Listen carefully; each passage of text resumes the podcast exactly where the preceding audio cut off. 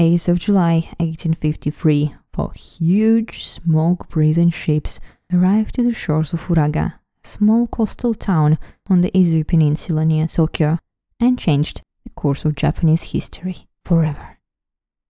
I mean, hi, hello, and welcome to Japan Explained. I wanted to make an unexpected romantic entrance this time, well, I'm clearly bad at that, because that's exactly what happened when four light ships arrived on the shores of Uraga that day. Nobody in Japan was expecting them, nobody had seen anything like them, or had someone. Anyway, the news spread throughout the country, and people were talking about Kurofune, the black ships of the foreigners. So let's take a look at the 10 short days that changed the course of Japanese history, the arrival of the black ships. And today, I'm not alone. Presenting the American side of events is Garrett McCorkle from the No Country for History podcast. On the show, he talks about lesser known episodes in American history, and I invited him to clear his side of the story as opposed to the Japanese narrative, which I am more familiar with.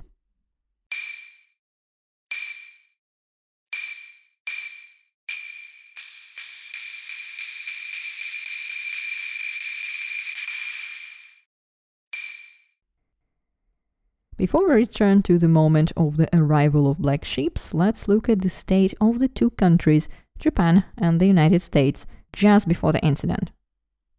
As for Japan, it was peacefully spending its third century of the Edo period.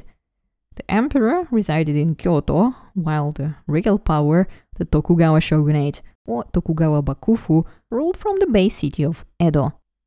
The country led a self sufficient lifestyle simple but stable.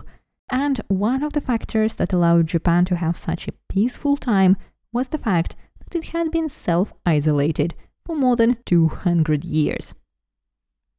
Japan worked carefully on its closed country policy. Beginning in 1612, the doors to the country were slowly closing until they were finally shut in 1639 leaving a narrow, tiny cat door for Chinese and Dutch merchants to visit the port of Nagasaki. For the next two centuries, Japan successfully managed to isolate itself from the outside world while enjoying the luxuries it could provide. Dutch ceramics, spectacles, or brightly colored cotton could be bought in shops in Edo and Osaka.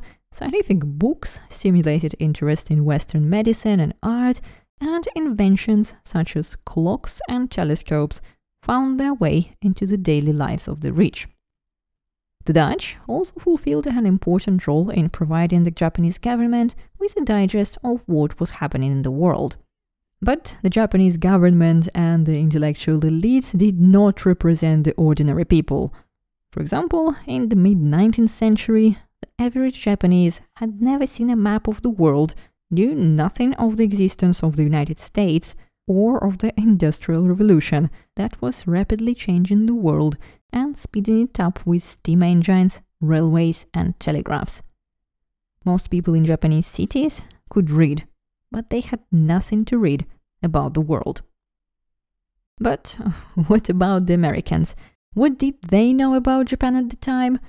I know that Dutch wrote about Japan, Kaempfer, Thunberg, Siebold wrote about it in great detail.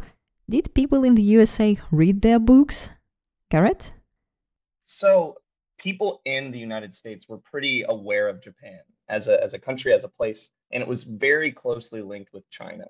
Because around this time in um, the early 1850s, late 1840s, we're seeing a lot of other Western powers imperializing over uh, China. And these were closely linked.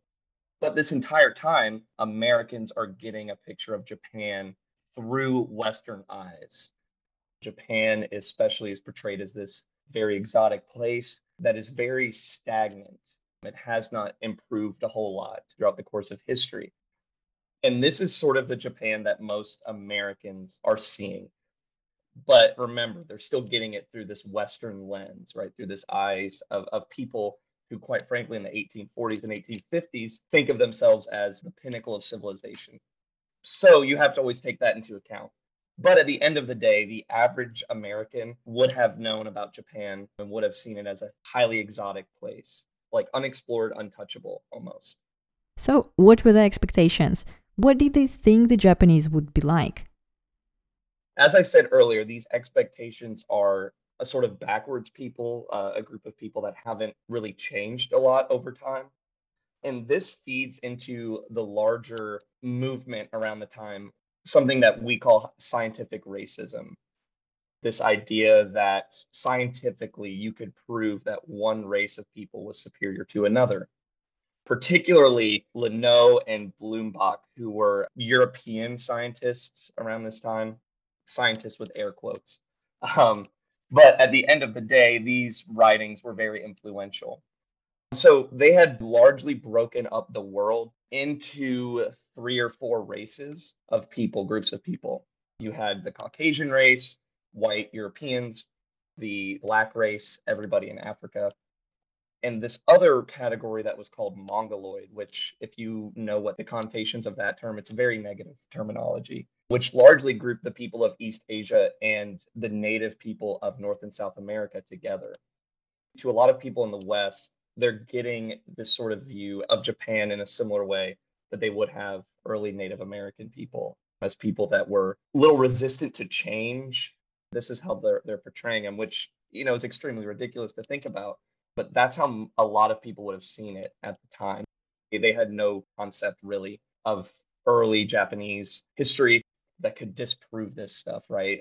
Because at the end of the day, they're getting their knowledge about Japan and Japanese people from other Westerners who have a pretty strong bias um, to portray themselves a certain way. Which brings us to Perry's expedition. But this was not the first attempt by the Americans to make contact with Japan, was it? No, there had been a few attempts before to go to Japan. There were a few American ships as early as 1797 that had gone to Japan to try to open trade negotiations. Were a few American businessmen, individuals as well that went.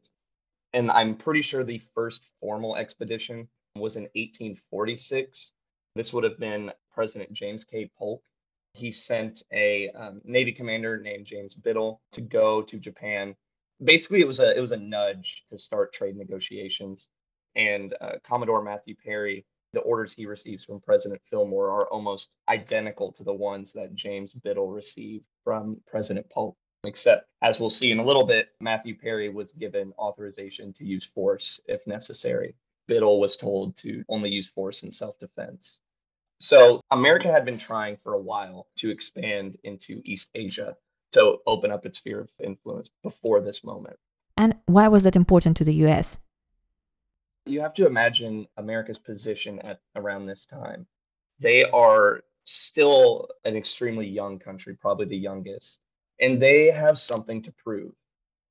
In the 1840s, America is really looking to expand westward on the North American continent by 1848, um, America has successfully won a war against Mexico, has acquired a bunch of land in what is now Southern California, New Mexico area, the, the American Southwest. They just acquired that through force with Mexico. The United States is trying to prove itself on the world stage because around this same time, right, you have the other great Western powers, Britain, France, Russia's thrown in the mix too they are colonizing, imperializing China. And America sort of feels a little left out, I guess you could say. America wants to establish itself as an imperialist power. And quite frankly, Japan comes with the assumption that conversation about slavery will not be involved, which around this time in the early 1850s, I mean, it's about to tear the United States apart westward expansion in the United States had really brought along with it the question of are these states going to allow the enslavement of Black people or not? With Japan, you can avoid that question.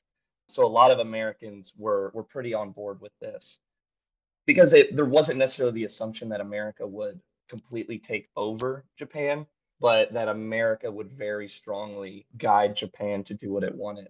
And that comes out in the final treaty, which we'll see eventually. But at this time, Japan seemed like a good way for America to expand beyond its own borders. And also at the same time, America was having quite a few issues with uh, Japan diplomatically.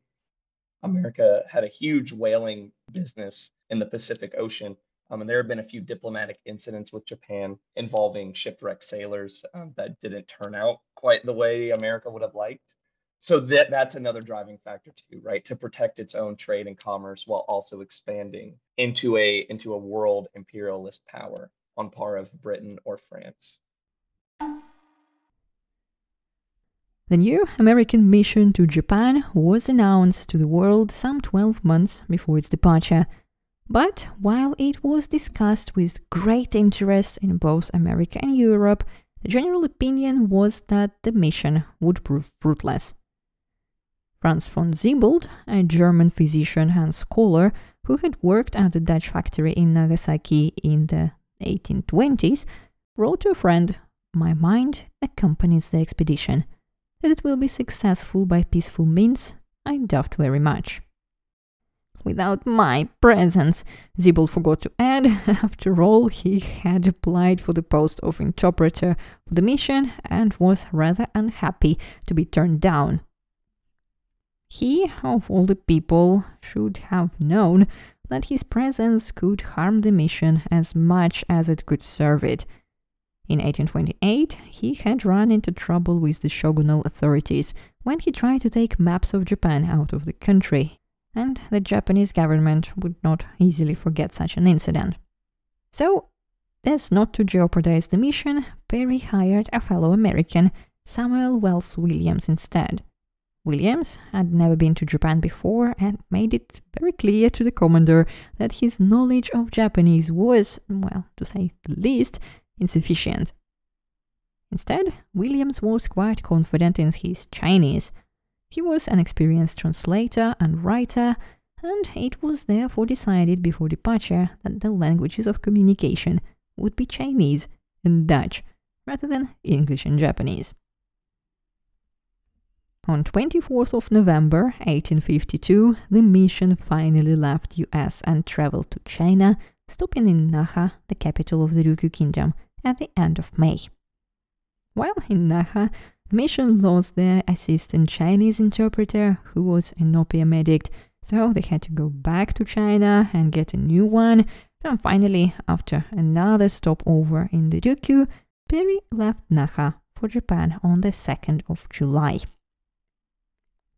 Now let's look at what was happening on the Japanese side all this time. And it seems nothing was. Even though the Dutch has been warning the Japanese authorities since the 1840s that the moment was approaching when the policy of isolation could no longer be pursued without danger to the country. The intercourse between the different nations of the earth is increasing with great rapidity, and irresistible power is drawing them together through the invention of steamships, distances have become shorter, a nation preferring to remain in isolation at the time of increasing relationships could not avoid hostility with many others, wrote in a letter to Japan, King of Holland. And since the United States' intentions were no secret at all, the Dutch informed the shogunal government of the mission in 1852 an additional note was sent later that year, giving full details of the American expedition. Finally, in summer, news arrived from the Ryukyu Islands that American ships were leaving the Kingdom of Japan. Since receiving the first notes, Bakufu has had the whole year to prepare. But did they? The government knew exactly how many and what kind of ships would be arriving, as well as their intentions to arrive in Edo and their objectives. But it was a very secret matter. Only the chief counselor Abe Masahiro and a few other high ranking officials knew about it. And as far as I could tell, the only thing they were doing was building a few daiba around Edo Bay, which was good because a daiba was a kind of small fort where you could put some cannons against invaders, but it proved to be completely ineffective. And there was no plan B. Early in the morning, July the 8th, American ships were spotted by fishermen who immediately informed the magistrate of Uraga in Shimoda. Magistrate Toda Ujiyoshi sent a letter to the Uraga office saying that two large and two smaller foreign ships had been seen moving towards the shore of Uraga. Around 5 o'clock in the afternoon, the squadron dropped anchor off the town of Uraga on the western side of the Bay of Edo. The choice was simple. The Japanese government forbade foreign ships to go further, so there were no modern maps of the area and it was dangerous to continue. As they approached, two guns were fired from a neighboring fort and a cloud of smoke in the air indicated that the signal rocket has been fired. Japanese guard boats, each carrying about 30 men, then approached the ships. They attached ropes to the ships and attempted to climb aboard. Commodore Perry ordered his sailors to cut the guard boats' ropes and use pikes and cutlasses to keep the Japanese away. The man really did his homework. These and many other decisions made by Perry were based on the negative experiences of other American commodores in the past.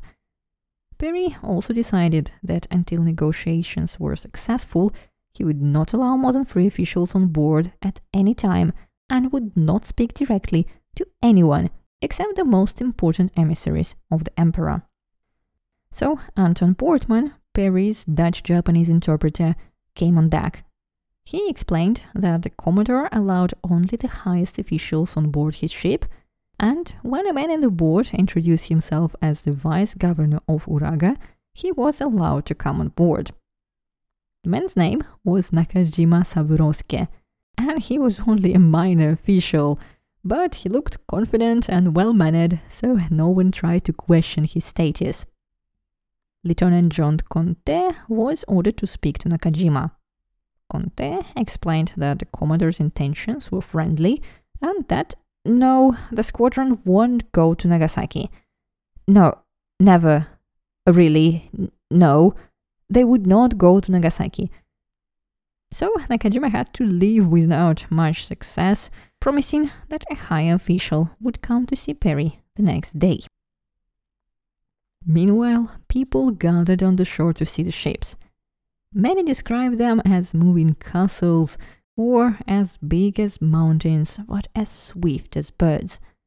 But one thing they all had in common was that they were monstrous black ships belching smoke, and that's how they entered the history.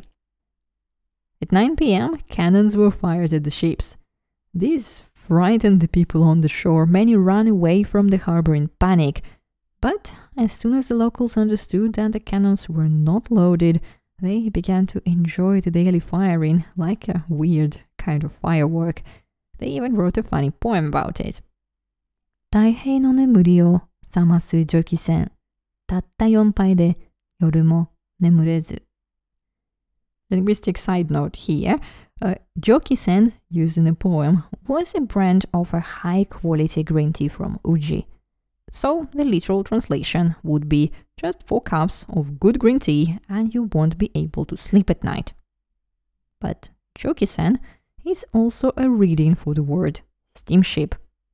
Since ships were counted with the same suffix hai as cup, we get just four steamships and you won't be able to sleep at night.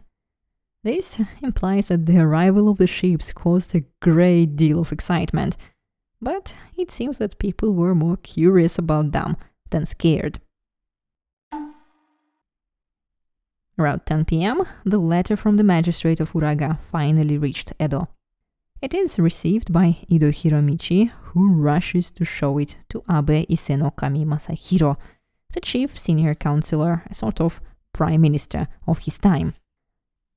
The next morning, at dawn, the Americans were surprised to see a boatload of artists near Perry's flagship, the Susquehanna. They were busy making detailed sketches of the ships and any crew they could see. Within a week, pictures of the black ships and hairy barbarians were being hawked in the streets and sold in shops. They were also reproduced on souvenir banners, scrolls, fans, and towels. and it's easy to see how sensational it was. While the people on these ships were not the first foreigners to enter Japan, the memory of missionaries traveling around the country in the 16th century was long forgotten, and Dutch merchants in Nagasaki were so rarely seen outside their tiny island that they were a spectacle even in Nagasaki itself. Nor should we forget the difference in the education of people. While scientists, doctors, and higher ranking samurai had at least some knowledge of Dutch studies, the common people didn't read many serious books, but loved all kinds of legends and ghost stories. Surprise, surprise, the foreigners in them were not the good guys. They were culturally and morally inferior, and with their red fur and bulbous or beaked noses and claws for hands, they looked very much animal like. They were also rumored not to wash every day and to show anger in public. Eh, what barbarians. And that's exactly what we see in the famous early drawing of Perry. The person who drew it clearly didn't see the man. The creature in the portrait wears the clothes of a high ranking Japanese official and looks just as described in the old tales an animal liked, red haired, long nosed, angry foreigner. Perry's face in this image also bears a striking resemblance to that of a Tengu, a fierce mountain creature known for its strength and fighting skills. Truly, someone to be feared. Do you happen to know if Perry saw his portrait? What do you think he thought of it? He didn't look his best on it, but I dare say it gave him a positive image, kind of. You don't joke with Tengu. So, from what I can gather, I'm unsure if Perry himself saw this portrait, but it's commonly used in history classes today to show how Japanese people viewed Westerners, because most of the time you're getting a Western perspective of Japan, and it's a little rare in popular history, which almost is always assumed associated with Western history, that you get the other side of that. So, in this drawing, as you mentioned, they focus on prominent features like really big ears, really big nose. As you correctly point out, whoever made this was relying on secondhand accounts of what he looked like. They even, uh, this is something I find is really funny. I'm assuming that they were told he had blue eyes, and they actually cover, like, they color in the whites of his eyes as blue instead of the pupils being blue, which is really interesting. But to a certain degree, and this is kind of my own guess here, but this portrait sort of reflects the the way that the Japanese must have viewed Perry coming in. He's coming in with force. He's coming in very big, brash. Um, those black ships were quite a spectacle, and they wanted to highlight that in his features, right? Now, I'm not, like I said, I'm not entirely sure if this got a lot of circulation back in America. I highly doubt it did but it's a very interesting portrait nonetheless. So it actually made its way into American textbooks now. Oh, yes. At least at the college level. The classes that I took, we very, very focused on this portrait. Like I said, it shows you quite a bit because, especially um, historiography, and that's essentially how history or the way that you talk about history has changed over time. The historiography typically has shown especially when talking about East Asia, the West acts and then the East reacts, that they don't do anything until the West does something to them. And that's bad history, right?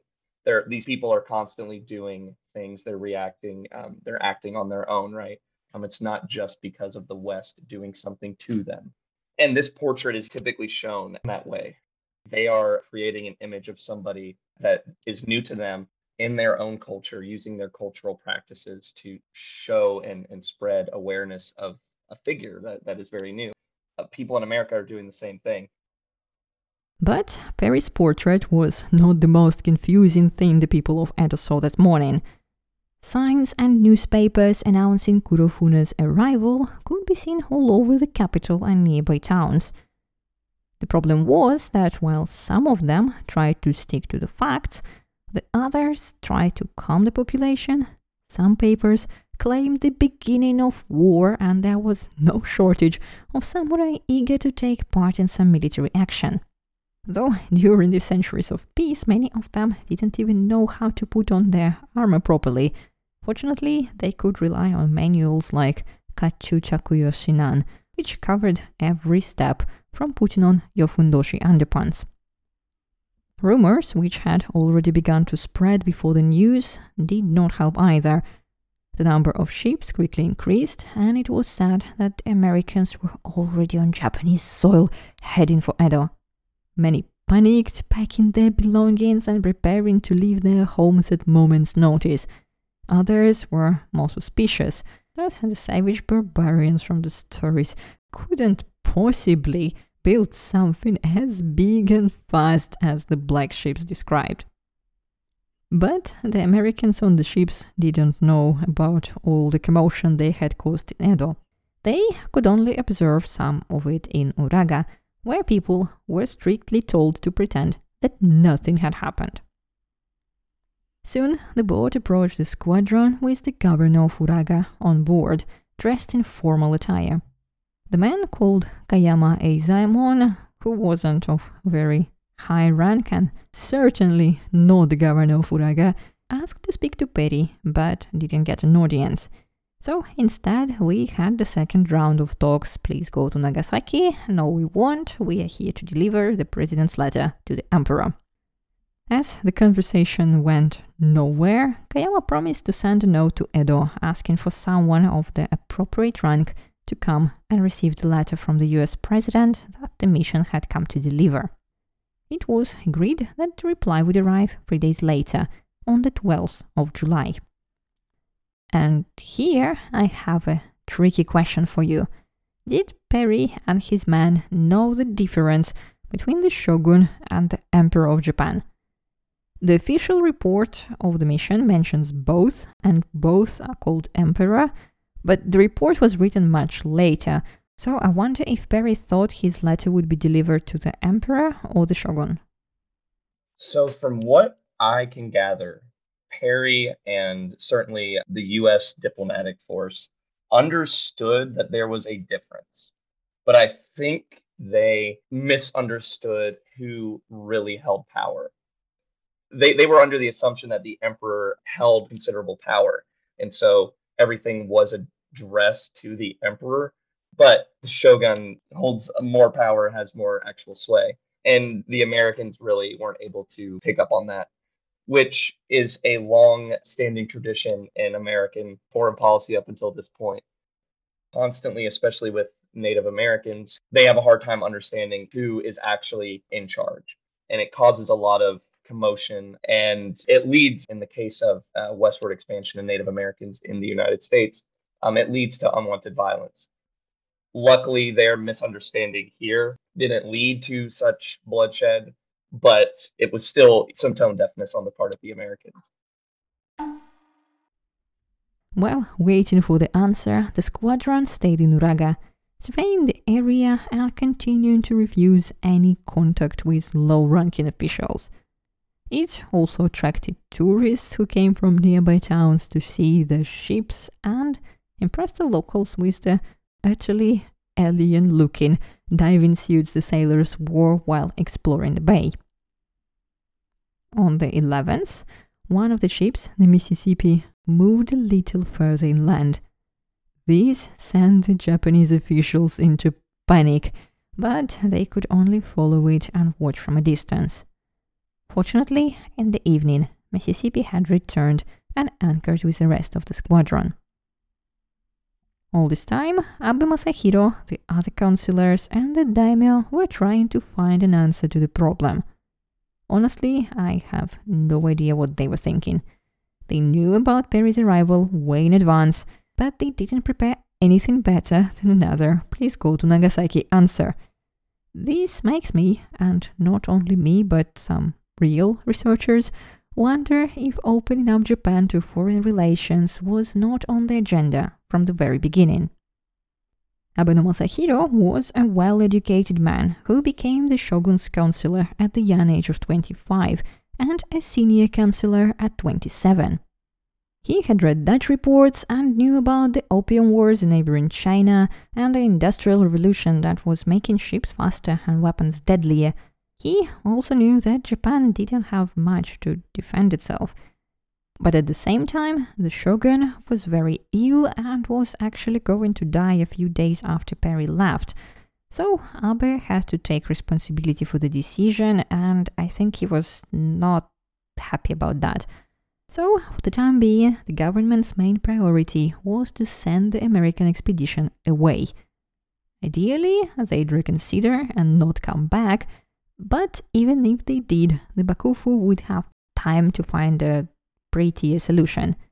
And so Abe orders to receive the president's letter. Then came the long awaited 12th of July. The so called governor of Uraga, Kayama, returned with the third round of please go to Nagasaki talks. But after further communication, underlined by the commander's strong desire for friendship and unwillingness to use his state of art weapons, the Japanese side promised to let Perry deliver the letter to the emperor's envoy here in Uraga the next morning. To prove the peaceful nature of the mission, Kayama and his interpreters were invited on board. After a tour and many friendly drinks, they made a very good impression on the Americans. Notes from the expedition members said that they were well mannered, well educated, and not at all ignorant of the outside world. The next morning, Kayama arrived later than promised, but he had a letter from the emperor in a beautiful box. He wouldn't let anyone touch it. Probably because Perry had previously insisted that he could give a governor a copy of the president's letter, but would only deliver the original himself. Kayama's letter said that Toda Izu no Kami, Prince of Izu, would meet Admiral. Yes, I haven't told you that yet, but the Japanese weren't the only ones using fake titles to receive the president's letter. The next round of diplomacy followed, and I'd say both sides were pretty good at it.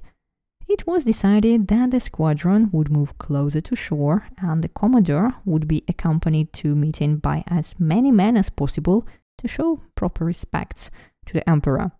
In return, Kayama insisted that the imperial envoy would not speak to Perry.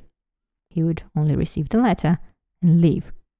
This was a wise precaution now, no one could say that Bakufu was negotiating with foreigners. Finally, it was 14th of July, the day of the meeting. But when the Japanese officials arrived in full regalia to escort Perry and his men to shore, the Americans found it hard not to giggle at their clothes, which were made of luxurious materials but looked as if they were far too wide and far too short for the wearers. This was quickly forgotten as the American rowers struggled to keep up with the fast Japanese boatmen. Clearly, both sides tried to impress the other, and while the Americans were not much taken with the Japanese army, which consisted of rather short, slender, and beardless soldiers, whom they found rather feminine, they did appreciate the attention to details. The Japanese, on the other hand, were surprised to see two tall black guards escorting the Commodore. And as the expedition's official report states, that was exactly the effect they were chosen for. In the background, villagers milled about, jumping up and showing each other to get a better look at the barbarians. The officers' uniforms with their shiny buttons and white epaulets amused them. They had never dreamed that such clothes existed, nor had they ever seen men with such long noses, always brown, blonde, or red hair.